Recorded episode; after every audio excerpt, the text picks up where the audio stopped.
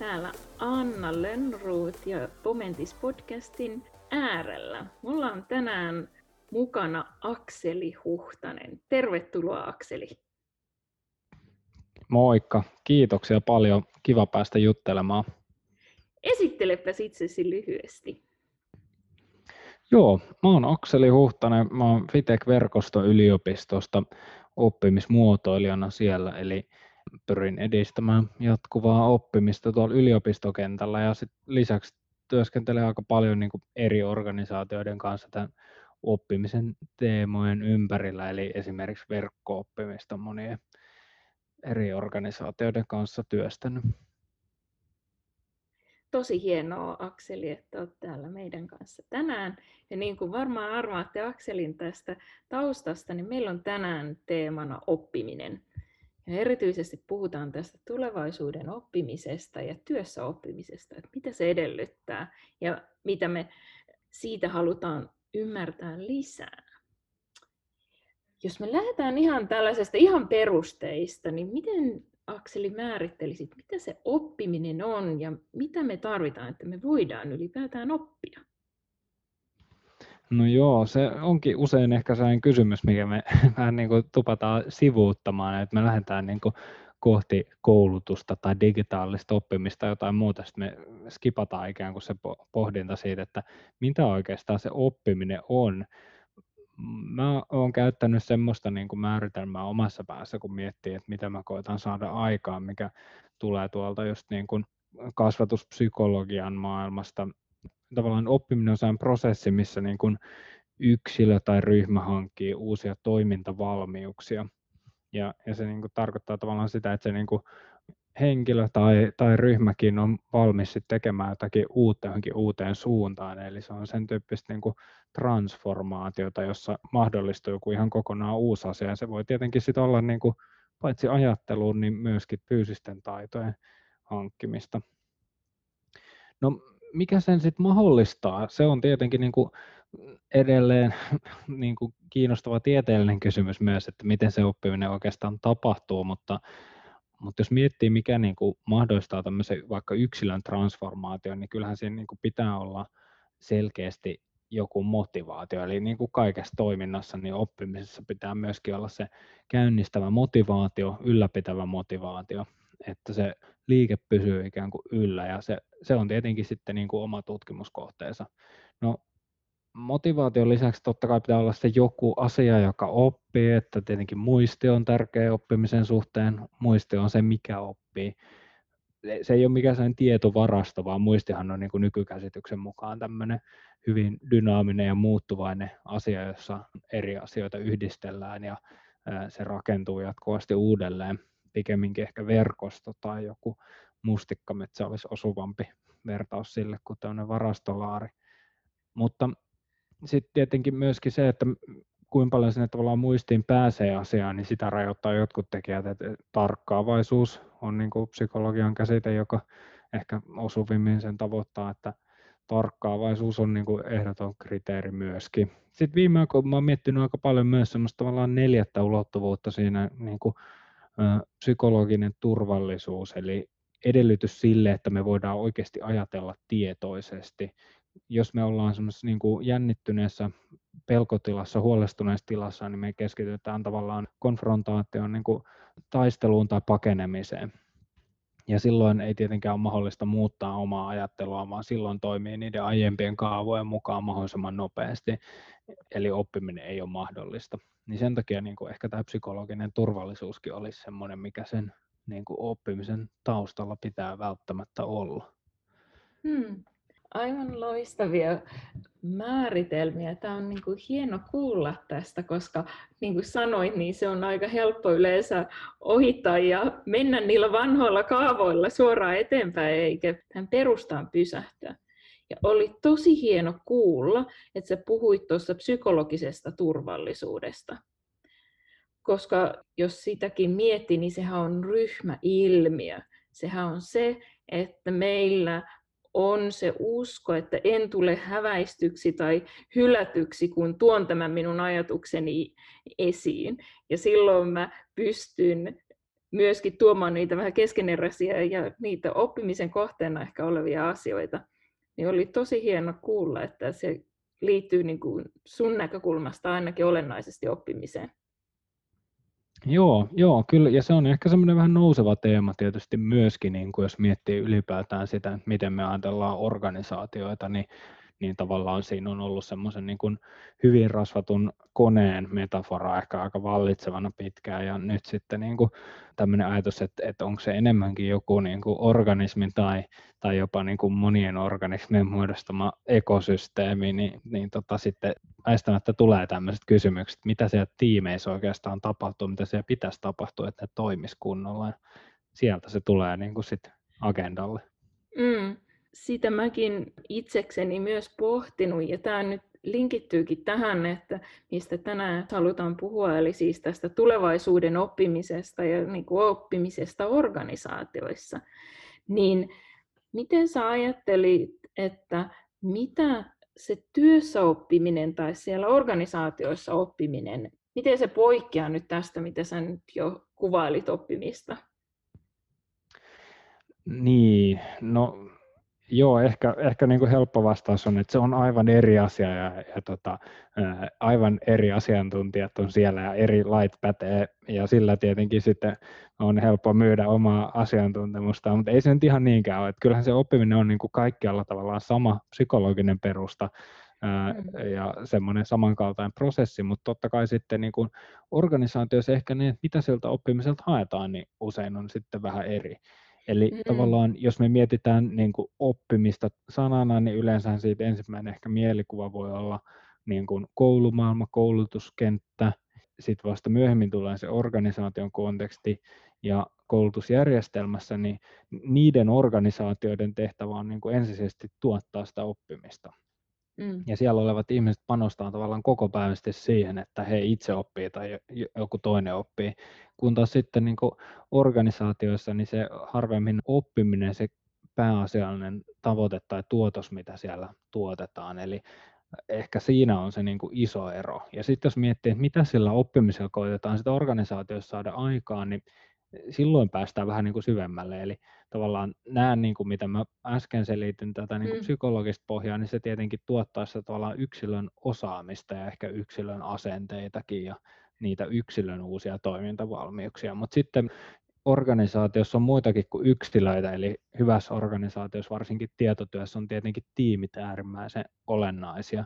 Ja, mm. ja niin kuin tiimeissä taas, niin siellä ehkä puhutaan niin kuin kyvykkyyksistä, capabilities enemmänkin mm. kuin niistä osaamisista. Eli tiimillä voi olla joku kyvykkyys, mikä on suurempi kuin sen niin kuin jäsenten osaamisten summa. Ja se kyvykkyyden tuottaminen on sitten se niin kuin erityinen organisaation oppimisen haaste mun mielestä. Ja, ja se on sitten niin kuin mielenkiintoista, että miten me oikeasti, että vaikka me turvattaisiin jokaisen yksilön kyky oppia ja uudistaa omaa osaamistaan, niin se ei välttämättä vielä takaa sitä, että meidän niin kuin organisaatio tai meidän tiimit saisi niin kuin uusia kyvykkyyksiä, eli me voitaisiin esimerkiksi muuttaa meidän liiketoimintaa, uudistaa sitä, kehittää sitä, ja se on sitten niin kuin iso juttu. Mm. No, tässä mua nyt niin hirveästi kutkuttaa, että miten me voitaisiin sitten siellä tiimissä oppia? Eli mitä se yhdessä oppiminen sitten voisi tarkoittaa? Niin, aivan. No, tota, se, se on kyllä äärimmäisen kiinnostava kysymys. Et jos se on niin kuin monimutkaista se yksilön oppimisen psykologia, niin tietenkin se niin kuin ryhmäpsykologia vasta sitten mutkikasta onkin.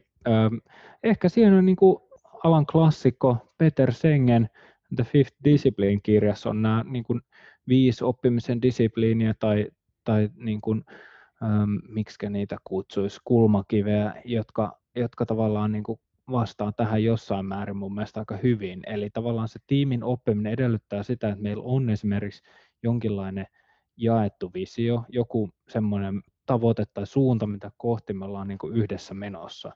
Ää, tietyllä tavalla allekirjoitetaan samat arvot tai sama päämäärä jotenkin laajemmassa mm. kuvassa. No sitten myöskin se, että jokainen suhtautuu omaan työhönsä semmoisen tavallaan niin kuin itseään arvostavan käsityöläisen tavoin, eli pyrkii tavallaan semmoiseen mestaruuteen siinä omassa työssään ja pitää sitä arvossa sitä, mitä itse tekee. Sitten niin kuin toimivat mielen mallit, eli ajatus siitä esimerkiksi, että kasvu ja muutos on mahdollista, niin, mm. niin sanottu niin kuin growth mindset, kasvun mindsetti, mm. verrattuna siihen, että, että me ollaan synnytty lahjakkaina tai lahjattomina ja kaikki on niin kuin fiksattu ja valmiiksi ladottu. No sitten nyt kun tavallaan tämä ajan niin kuin monimutkaisuus, epävarmuus, epätietoisuus kasvaa koko ajan, niin systeeminen ajattelu ja yhteyksien näkeminen on entistäkin tärkeämpää, eli jokaisen pitäisi tavallaan mallintaa niitä prosesseja mielessään koko ajan, ja se mahdollistaa sitten sen, että kun me niin kun nähdään se kokonaisuus, niin silloin se tiimi pystyy oppimaan, eli kyllä siinä on niin tosi monta palasta. Mm.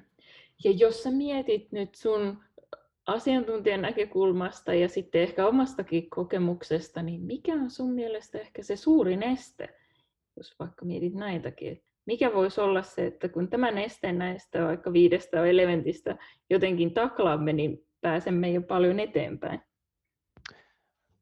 No joo, kyllä, kyllä se ehkä sitten kuitenkin liittyy siihen systeemiseen ajatteluun, että mm nähdään se, niin kuin, että miten vaikka mun tai meidän työn vaikuttaa noiden työhön, jotka tuossa naapurissa työskentelee, tavallaan miten niin kuin mun tiimi vaikuttaa toisiin tiimeihin, mitä kohti me ollaan yhdessä menossa ja ehkä miten me voitaisiin tehdä se paremmin, niin, niin se on varmasti se niin kuin iso este, että usein niin kuin ihmiset tietenkin viisaasti varoo tallaamasta toisten varpaille ja niin kuin ikään kuin astumasta sinne toisen tontille, koska siitä voi aiheutua joku konflikti, mutta sitten se konfliktien välttely ehkä menee helposti vähän niin kuin yli, että ei uskalleta myöskään niin kuin kehittävässä mielessä kommentoida toisten tekemistä ja, ja antaa ideoita. Ja sitten sille ei myöskään tule mahdollisuuksia, koska ne asiat käsitellään siellä sisällä, että niin kuin siinä semmoinen tietynlainen niin kuin avoin kommunikaatio, esimerkiksi se, että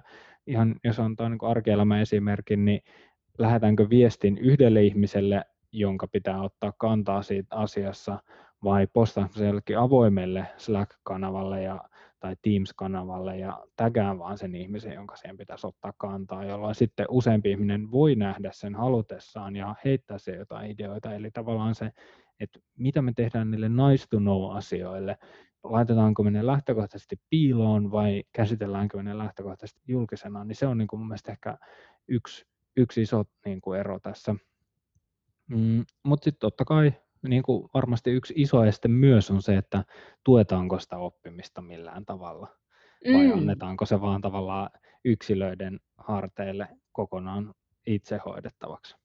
Mm. Sä tuossa jo aikaisemmin puhuitkin siitä, mutta kertaapas nyt vielä, eli mitä se oppimisen tukeminen olisi sitten käytännössä? Mitä siitä tarvitaan? Niin.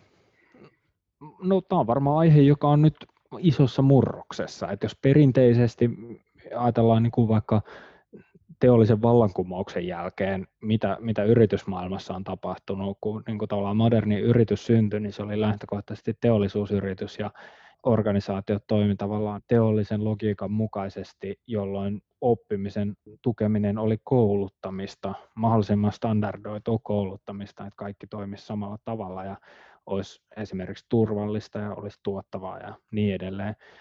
Mutta sitten nykyään tietenkin suuri osa meistä ei tee mitään teollista työtä, vaan suuri osa tekee tietotyötä Suomessakin ja sitten taas se tietotyön konteksti, niin kuin kaiken työn konteksti on ehkä muuttunut niin kuin just epävarmemmaksi, vaikeammin ennakoitavaksi, nopeammin muuttuvaksi ja tuntuu, että se muutos koko ajan vaan kiihtyy, niin ne keinot myös sit vaihtuu, että se kouluttaminen ei voi enää olla se ykkönen, ja ehkä 90-luvulta alkaen Suomessa on nähty sitä, että organisaatiot on luopunut omista koulutuskeskuksistaan ja tämmöisistä sisäisistä koulutusinstituuteistaan, mutta sitten niin kuin, mitä on sen tilalle tuotu, niin ei ehkä niin paljon. verkko on tietenkin yksi asia, mutta sekin on nähty vähän semmoisena materiaalipankkina, eli että me laitetaan jotain materiaalia verkkoon ja sitten, sitten ne yksilöt menee sinne oppimaan ja kivasti homma on hoidossa, mutta eihän se nyt ihan niin mee, eli hmm. kyllähän sitä pitäisi pystyä kultivoimaan. No mitä ne oikeasti on, nyt mä kaartelen aihetta, mutta hmm. mun nähdäkseni siellä olisi esimerkiksi sellaisia, että silloin kun me tiedetään, niin kun, mitä pitää oppia, niin silloin mm. se koulutus on yksi keino, sitten vaikka ohjaus ja valmennus on toinen hyvä keino, sitten semmoiset niin työn kulussa tarjotut oppisisällöt, vaikka verkko-oppimisen keinoin tai jotkut tämmöiset checklistit tai vastaavat tämmöiset, niin kuin mitä sanotaan, job aids mm. ää, englanniksi. En mm. tiedä, onko sille hyvää suomennosta. Sitten taas niin kuin tietenkin iso osa on sellaisia aiheita, me ei edes tiedetä, että mitä pitäisi oppia. Ja se on sitten mm. se niin kuin kiinnostava puoli siinä, eli miten me tuetaan sellaisen oppimista, missä niin kuin esimerkiksi johto tai HR ei tiedä, että mitä pitäisi oppia. Ja silloin niin kuin tulee just vaikka laajenevat vastuut, eli se, että saa uusia työtehtäviä säännöllisesti ja pääsee ehkä kokeilemaan esimieshommia ja niin edelleen. Sitten erilaiset yhteistyömallit, vaikka parityöskentely yksittäisissä projekteissa, työn kiertojärjestelyt, semmoista näkee vähän toisia näkökulmia. Ja sitten niin kuin ehkä se radikaalein keino, jossa mennään niin kuin kokonaan tavallaan tuntemattomalle pimeälle alueelle, niin kokeilut ja kehittäminen, että me niin kuin lanseerataan joku uusi juttu, tehdään hypoteesi siitä, miten, mitä se voisi tuottaa, mutta me ei oikeastaan tiedetä ollenkaan, mihin se johtaa. Ja sitten sit katsotaan, että pätikö se hypoteesi, voidaanko jatkaa vai, vai hylätäänkö se. Ja siinä on tietenkin iso riski, että se tavallaan koko homma menee hukkaan, mutta niin kuin mun nähdäkseni viime kädessä tämmöinen niin kuin kokeileva tapa on sitten ainoa keino oppia sellaisia asioita, mistä kukaan ei tiedä kenen tai mitä pitäisi oppia. Jos itse mietin, niin omat niin kuin parhaat oppimisen kokemukset on tullut siitä, että mä olen epäonnistunut täydellisesti. Joo, totta. Jep, kyllä, kyllä. Jep. Usein se tehdään niin kuin vahingossa, että sit jos siitä saa se oikein järjestelmällisen tavan, että rakentaa itselleen tilanteita. että pääsee niin kuin epäonnistumaan, niin, niin, mutta se on vaan niin koettelevaa, niin kuin, että harvemmin meistä lähtee niin kuin tietoisesti oikein hankkiutumaan sellaisiin vaikeuksiin. Ehkä jotkut lähtee. Niin, ja toi oli tosi mielenkiintoinen, eli just toi, mitä sanoit, eli siis tämä systematiikka siitä, että rakennetaan sellainen, jotenkin, miten sä kuvailisit sitä, että rakennetaan se, niin kuin, että meillä on se mahdollisuus ei nyt niin kuin suoraan ehkä niin kuin epäonnistua, mutta just tähän kokeilukulttuuriin liittyen, niin miten sä vielä sitä jotenkin konkretisoisit, että mitä se voisi olla? Niin, no ehkä, ehkä niin kuin se esimerkiksi, että me tehdään siitä semmoinen tavallaan tapa, että me tarkastellaan meidän niin kuin aiempia tekosia. Eli usein ehkä niin kuin työssä on tapana niin, että me niin kuin, tavallaan jos joku asia on, on saatu valmiiksi tai se on ö, päätetty lopettaa niin kuin toimimattomana, niin, niin se tavallaan halutaan unohtaa mahdollisimman nopeasti, että päästään ikään kuin eteenpäin ja kiinni niihin hyviin juttuihin, mutta siitä, siitä aiheutuu se, että me ei päästä niin oppia siitä myöskään, eli mm. tavallaan niin kuin, ö, ehkä se voisi jotenkin kliseisesti sanoa niin kuin lupa epäonnistua tai juhlia mm. epäonnistumisia, että että tavallaan kiinnitettäisiin huomioon siihen, että miten nämä asiat nyt meni. Et ei vaan mm. sillä, että me niinku tehdään toimintasuunnitelma nyt alkavalle vuodelle, sitten me pidetään siitä kiinni, niin kuin koittaa saada kaikki kohdat tehtyä, mutta me ei ikin tarkastella, että tehtiinkö me niitä juttuja. Mm. Että eihän silloin väliä niin kuin semmoisen dokumentoinnin kannalta välttämättä, vaan se, minkä takia silloin väliä on se, että me päästään reflektoimaan sitä, että miten se meni, ja jos se meni huonosti, niin mistä se johtui, ja miten me voidaan niin kuin vaikuttaa niihin niin kuin ennakkoehtoihin. Ja tässä on sitten myös sama se, että se niin kuin prosessi jollain tavalla eka tehtäisiin näkyväksi, että mitä vaiheita meiltä tulee olemaan, koska sitten jos me ei tehdä sitä prosessia näkyväksi, niin sitten meidän on tosi vaikea jälkeenpäin katsoa, että mitä me oikeastaan tehtiin siinä, sitten me nähdään tavallaan vaan se ennakkoasetettu tavoite ja sitten se lopputulema tai nykyhetki, mutta ei, että mitä siinä välillä oli. Mm, mm. Ja mun mielestä nyt aika hienosti kuvasit sitä, miten itse ajattelee, että mitä se työssä oppiminen parhaimmillaan olisi. Niin, aivan, joo, kyllä, kyllä. Se on tietenkin aika niin kuin semmoinen moderni ja ennakkoluuloton tapa ajatella sitä asiaa, että se oppiminen voisi olla tämmöistä niin kuin kokeilemista mutta tota, kyllä mä näen, että se parhaimmillaan on näin. Ja sitten niin kuin ihmiset, joiden tehtävänä on mahdollistaa muiden oppimista, ää, mikä on ehkä perinteisesti ollut joku HRD tai osaamisen mm. kehittämisen toiminto, niin, niin mun mielestä niin kuin siellä se tavallaan nykytehtävä on sitten se, että me annetaan välineitä tälle niin kuin reflektiolle, että vaikka nyt ohjelmistokehityksestä kopioitu tämä retrojen käytäntö, eli että me otetaan niinku mm. niin retropalaveri, jossa käydään läpi vaikka menneen viikon asioita tai menneen kuukauden tai menneen tilikauden asioita, että tavallaan niin kuin pysähdytään säännöllisesti ja sitten taas yksilötasolla joku oppimispäiväkirjatyyppinen työkalu, tämmöiset niin kuin oppimisen reflektion työkalut, niin ne on niin semmoisia, mitä, mitä voidaan mun mielestä ihan konkreettisesti antaa. Joo, nythän me ollaan aika moisessa murroksessa monessa, monella näkökulmalla. Tulevaisuus on epävarma ja epäselvä ja niin kuin, millaisessa maailmassa tällä hetkelläkin eletään tammikuussa 2021, niin miten sä näet, että miten tämä oppiminen tulee nyt niin kuin muuttumaan vai tuleeko se muuttumaan? Että mikä on se trendi, mitä kohti ollaan menossa oppimisessa? No jos tarkastelee vaikka ihan tätä nyt lähitulevaisuutta, niin kun alkanutta vuotta, mm. niin ajattelisin, että varmasti yksi keskeinen on se, että se mitä tavallaan viime vuonna tapahtui niin kuin koronapandemian takia pakosta, mm. että se kouluttaminen siirtyi verkkoon ja niin kuin ylipäätään työn tekeminen siirtyi pitkälti verkkoon, niin tämä on varmaan semmoinen, että siitä tulee se niin kuin uusi normaali, eli jollain tavalla koulutukset on niin monella tavalla parempi tai helpompi järjestää verkossa, että siitä esimerkiksi saadaan parempi maantieteellinen kattavuus. Me voidaan kutsua asiantuntijoita ympäri maan tai ympäri maailmankin aika matalin kustannuksin kouluttamaan ja niin edelleen. Sitten taas toisaalta siitä niin kuin lähikouluttamisesta, lähivalmennuksista, lähifasilitoinnista tulee niin kuin se uusi erikoisuus, eli tavallaan siitä tulee ehkä, mä veikkaisin semmoista niin kuin uutta arvostettua, ää, niin kuin tosi arvokasta resurssia, koska nähdään se, että mikä hyöty siitä on, että ihmiset esimerkiksi pystyy kohtaa toisensa ja luomaan semmoisen niin kuin turvallisen tilanteen ja, ja tutustumaan toisiinsa ja vuorovaikuttamaan niin kuin kontrolloimattomasti, niin, niin me ehkä sitten jokainen niin kuin sekä tavallaan tilaisuuden järjestäjänä tai kouluttajana tai fasilitaattorina, mutta myöskin osallistujana, niin nähdään sitten paremmin se arvo niissä lähikohtaamisissa. Se on varmasti mm. yksi iso muutos, mikä on niin kuin meneillään ja käsille, että tavallaan ehkä alkuun ajattelin, että nyt me väliaikaisesti ollaan niin kuin 100 prosenttia online, mutta se iso muutos onkin se, että me ollaan niin kuin 75 prosenttia online sen sijaan, että me aiemmin oltiin vaikka sanotaan 25-50 prosenttia online näissä oppimisen ja fasilitoinnin asioissa.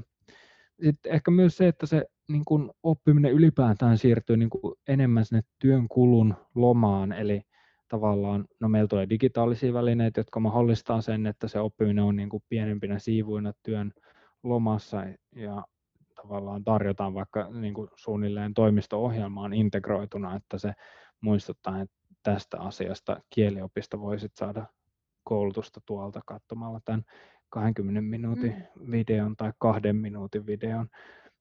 Mutta sitten varmastikin niin kuin myös, myös se, että tavallaan niin kuin teknologiapuolella esimerkiksi nämä VR-AR-tekniikat tulee, niin kuin, ää, tai ne on niin kuin mun nähdäkseni arkipäiväistynyt viimeisen 12 kuukauden aikana, eli tavallaan on mahdollista esimerkiksi saada niihin workshopien fasilitointiin niin kuin semmoista live-tilanteen turvallisuutta ää, simuloidusti tämmöisen niin kuin virtuaalitodellisuuden kautta, että me tavallaan paremmin nähdään niin kuin elekieltä ja kasvon ilmeitä ja, ja ollaan samassa tilassa niin kuin kokemuksellisesti tämmöisen kautta, niin kyllä mä luulen, että sekin tulee olemaan yksi, yksi nouseva ilmiö. Ehkä jos vielä yhden lisään, mm. niin kyllä se psykologinen turvallisuus. Eli jos miettii, että mitkä on ollut semmoisia muodikkaita teemoja vaikka niin kuin johtamiskirjallisuudessa. Motivaatio oli jossain kohdassa ehkä kymmenisen vuotta sitten tai mm. vähän sen jälkeen Suomessa. Sitten on puhuttu itseohjautuvuudesta aika monta vuotta nyt. Nyt jos se ilmiö ehkä osoittaa pieniä tämmöisiä laantumisen merkkejä ja tavallaan katsotaan, että okei, no se ei ollutkaan ihan niin helppoa se itseohjautuvuus, mm-hmm. niin veikkaisin, että seuraavaksi meidän on pakko tarkastella tätä niin kuin psykologisen turvallisuuden johtamista tai tukemista niin kuin laajemmin ja siitä varmaan tulee aika iso keskustelu. Itse tosi niin kuin, itselle tuntuu niin kuin innostavia teemoja, mutta toisaalta niin kuin sanoit, niin, niin kuin siitä itseohjautuvuudessa sitten huomattiin, että ei se sitten niin ollutkaan yksinkertaista ja helppoa, vaikka se kuulosti hienolta. Että saa nähdä, että mitä, mitä sitten tulee tapahtumaan, mutta itse ainakin nämä kaikki teemat niin kuin innostaa. Joo, niin se on totta ja kyllähän just toi, että niin kuin tulevaisuudessa on aina kyse myöskin sit siitä, että niin kuin paras keino ennakoida tulevaisuutta on olla vaikuttamassa siihen aktiivisesti itse, eli jotenkin niin kuin se, mitä me, me, me siltä toivotaan ja mikä meitä innostaa, niin myös suuntaa sitä, että mihin maailma menee. Että totta kai mm. ne asiat on niin kuin myös meidän käsissä vahvasti. No mikä Akseli sua innostaa? Mitä sä aiot olla muokkaamassa? No kyllä mä haluan edistää sitä niin kuin ihmisten kohtaamista oppimisessa. Et se on varmaan se niin kuin jotenkin iso inspiroiva teema, koska nyt niin kuin varsinkin mitä enemmän siihen tulee niin kuin sitä digivälitteisyyttä, niin kuin medioitumista siihen oppimiseen, niin, niin sen niin kuin helpompi on unohtaa se, että se niin kuin kaikkein niin kuin väkevin voima kuitenkin on se vuorovaikutus ja ihmisten välillä, jossa niin kuin esimerkiksi keskustelussa työstetään aihetta tai ää, luodaan niin kuin sitoutumista siihen oppimiseen sen ää, ryhmähengen muodossa. Ja se vaikuttaa niihin kaikkiin tavallaan psykologisiin ulottuvuuksiin, mitä siinä oppimisessa on. Niin, niin kyllä niin kuin se, se mua inspiroi ja siinä mielessä se niin kuin psykologisen turvallisuuden fasilitointi on semmoinen, mitä, mitä niin kuin, ää, toivon tulevaisuudessa tekeväni isomman osan työajasta, että se aika ei menisi niiden välineiden kanssa säätämiseen, vaan siihen, että me oikeasti päästäisiin luomaan semmoinen hyvä tilanne, missä ihmiset voi rauhassa olla yhdessä. Hmm. Ehkä tulee toistoa, mutta kysyn sen kuitenkin. Eli mitä nyt haluat oppia tänä vuonna 2021? Wow, no totta kai haluan oppia joka päivä jotain, mutta äh, ehkä, ehkä semmoinen iso teema on se, että mä näen, että nuo virtuaalitodellisuusteknologiat just mahdollista se, niin kuin mä sanoin aikaisemmin hmm. tuossa, että ne mahdollistaisi semmoisen niin luontevamman läsnäolon verkon ylitse ja, ja mä haluan oppia käyttämään niitä paremmin niin kuin työn välineenä. Et ei niinkään, mua ei kiinnosta ne teknologiat siellä taustalla mm. kovin paljon, vaan enemmänkin se, että mitä niistä voisi olla niin kuin annettavaa tälle ää, psykologisen turvallisuuden fasilitoimiselle, sen kohtaamisen aikaansaamiselle. Joo, vautsi. Jos nyt Akseli tähän loppuun sanoisit vinkin kaikille meidän kuuntelijoille tähän tulevaisuuden oppimiseen ja tähän sanotaan ihan nykyhetken oppimiseen, niin mihinkä nyt erityisesti kannattaa kiinnittää huomiota tai mitä haluaisit, että ihmiset muistavat oppimisesta ihan siellä arkipäivän tempellyksessä? No varmaan meille jokaiselle tekisi hyvää se, että entistä enemmän työstäisi niitä omia ajatuksiaan. Eli meillä on niin kuin valtavasti tapana haalia sitä kaikenlaista inputtia ja informaatiota, seurata somea ja lukea uutisia ja jutella ihmisten kanssa. Ja sieltä tulee valtavasti syötteitä, sitten me myös aika paljon jaetaan niitä eteenpäin, höpötetään työkavereiden kanssa tai viitataan eteenpäin, mutta se välissä tapahtuva se työstäminen, reflektio, pohdinta, kirjoittaminen tai piirtäminen tai sanelu tai mikä vaan, niin olisi, olisi niin kuin semmoinen, mihin olisi varmasti aina niin kuin hyvä panostaa lisää. Että jos ei vielä ole semmoinen niin kuin muistivihkokäytäntö koneella tai fyysisesti paperilla, niin, niin lämpimästi kyllä suosittelen nyt viimeistään aloittamaan sen, että pidät kirjaa ajatuksista ja pallottelet niitä ihan rauhassa. Eli et pelkästään dokumentoi sitä, mitä kohtaat, vaan mietit, että mitä minä ajattelen tästä asiasta, niin se on varmaan se niin tärkein, minkä esim. itselle haluaisin niin kuin antaa vinkkinä. Hei, tosi hieno juttu. Kiitoksia Akseli. Ainakin itse sain inspiraatiota ja innostusta taas tähän oppimisen vuoteen tai oppimisen hetkeen. Jokainen mahdollisuushan siinä on, niin opin tästä ja sain niin kuin intoa tulevaan kevääseen. Suuri kiitos tästä keskustelusta. Kiitos sulle Anna. Tämä oli tosi kiva keskustelu.